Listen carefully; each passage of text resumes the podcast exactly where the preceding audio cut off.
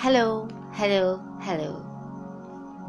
I am Mafeng Kim on WTS WGS. What they say versus what God says.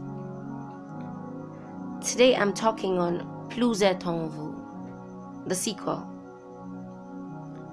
There is more to you than this. There is more to you than meets the eye. It cannot be overemphasized. And since this is a sequel, if you haven't listened to the first part, please go back and take a sweet listen.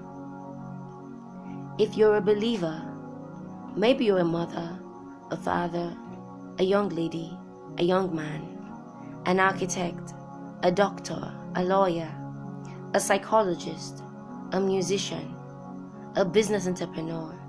I could go on and on. The most important thing about you is that you're a believer. A believer first, then any other title or profession follows. The experience of being born again completely and forever changes a person's life. You only have to go through your Bible to realize what you received when you got born again. I tell you, it's mind boggling. The believer is nothing short of a superman, without movie tricks and with actual power.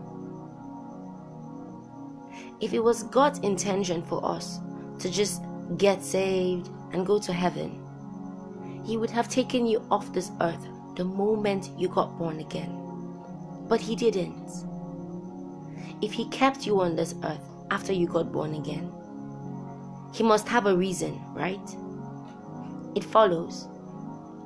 One thing you must know is if God if God loved you enough to give himself for you, then he must have your best interest at heart.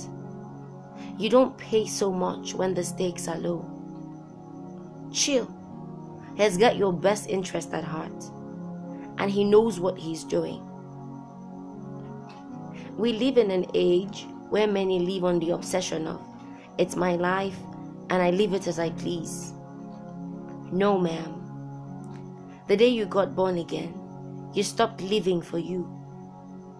It's like what Paul said in Galatians chapter 2 verse 20.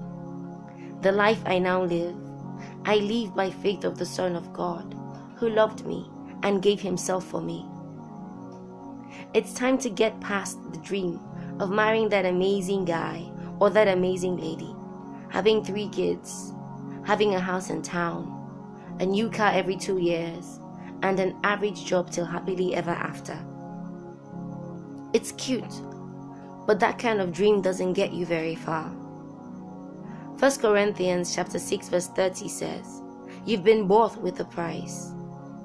And even though slavery was rampant in Paul's day, he wasn't referring to slaves bought by men. He was referring to God. You were bought with a very serious price.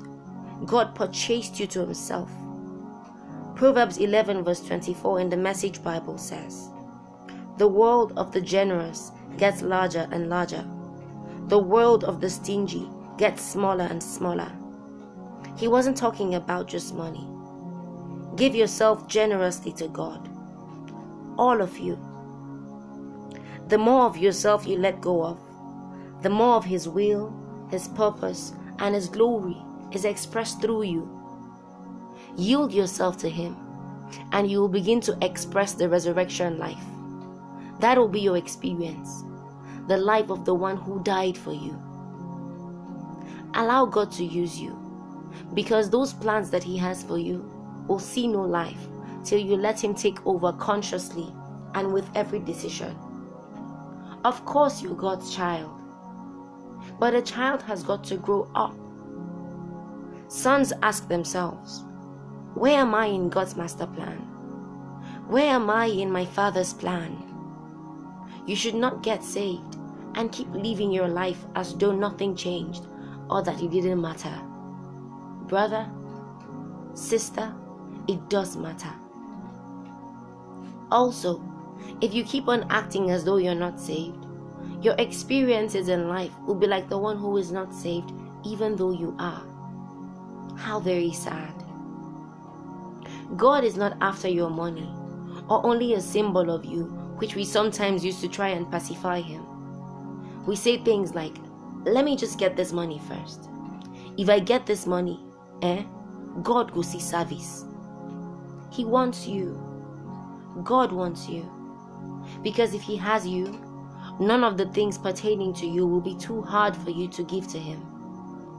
It's a very special thing about Him that though He has purchased you, He will still give you the option of giving yourself to Him.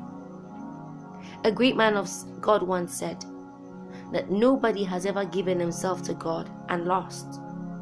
When all the dust is settled, you'll still be standing. It's not like a target you set for the coming year and say, next year, I'll give myself to God. Or after six months, I'll give myself to God. Or after this project, I'll give myself to God. No. It is now. With every choice, with every decision, and with every step. I assure you, you won't regret it. Trust Him to make you into what He has promised to make you. Besides, Jesus was and is still the only man in history who ever promised to make men into His will for them and came through with that promise. Plus, the end result is always beautiful. Always. Thank you for listening in. Please share the link with your friends and family. And if you're on YouTube, don't forget to like it and hit the subscription button. Plenty love from this end.